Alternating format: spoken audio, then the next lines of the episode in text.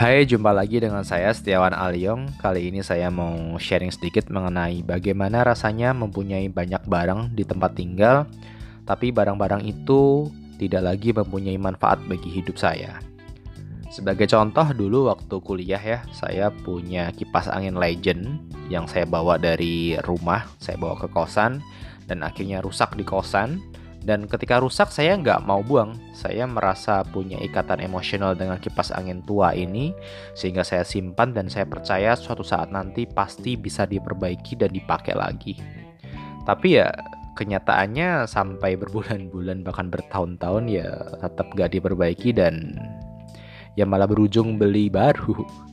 Mungkin teman-teman di sini ada yang mengalami juga seperti saya, susah untuk ngelepas barang-barang dalam hidup kita gitu terutama barang-barang yang mungkin punya sisi emosional ya seperti barang-barang dari orang terkasih atau barang-barang yang mempunyai momen-momen tertentu yang walaupun nggak kita pakai ya tetap kita simpan. Nah ini tentu impact ya bagi hidup kita di rumah kita mungkin akan menjadi sempit ya ruang gerak kita terbatas dan mungkin bisa berimpact buruk terhadap kesehatan. Nah, mungkin teman-teman di sini ada yang berpikir, "Oh, kita ini kolektor ya."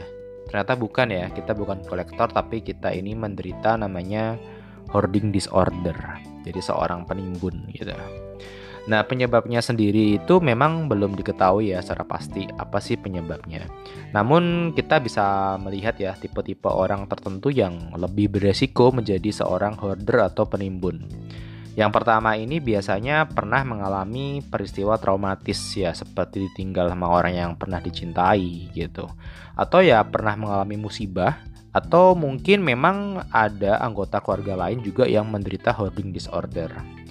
Lalu bagaimana ya cara kita mengatasi hoarding disorder ini ya?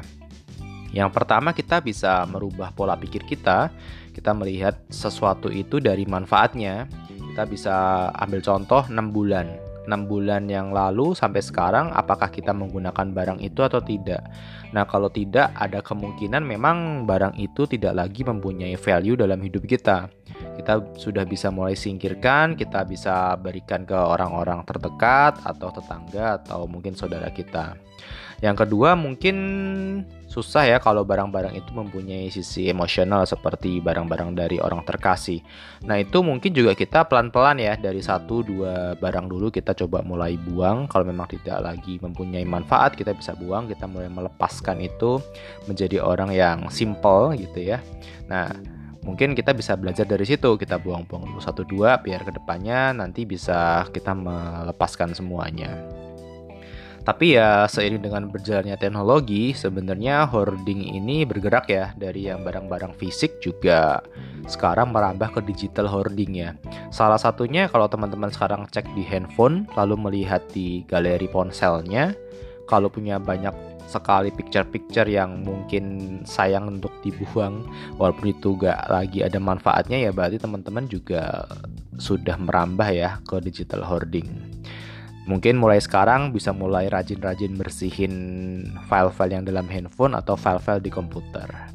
Oke, sharing dari saya cukup sekian dan semoga bermanfaat. Thank you.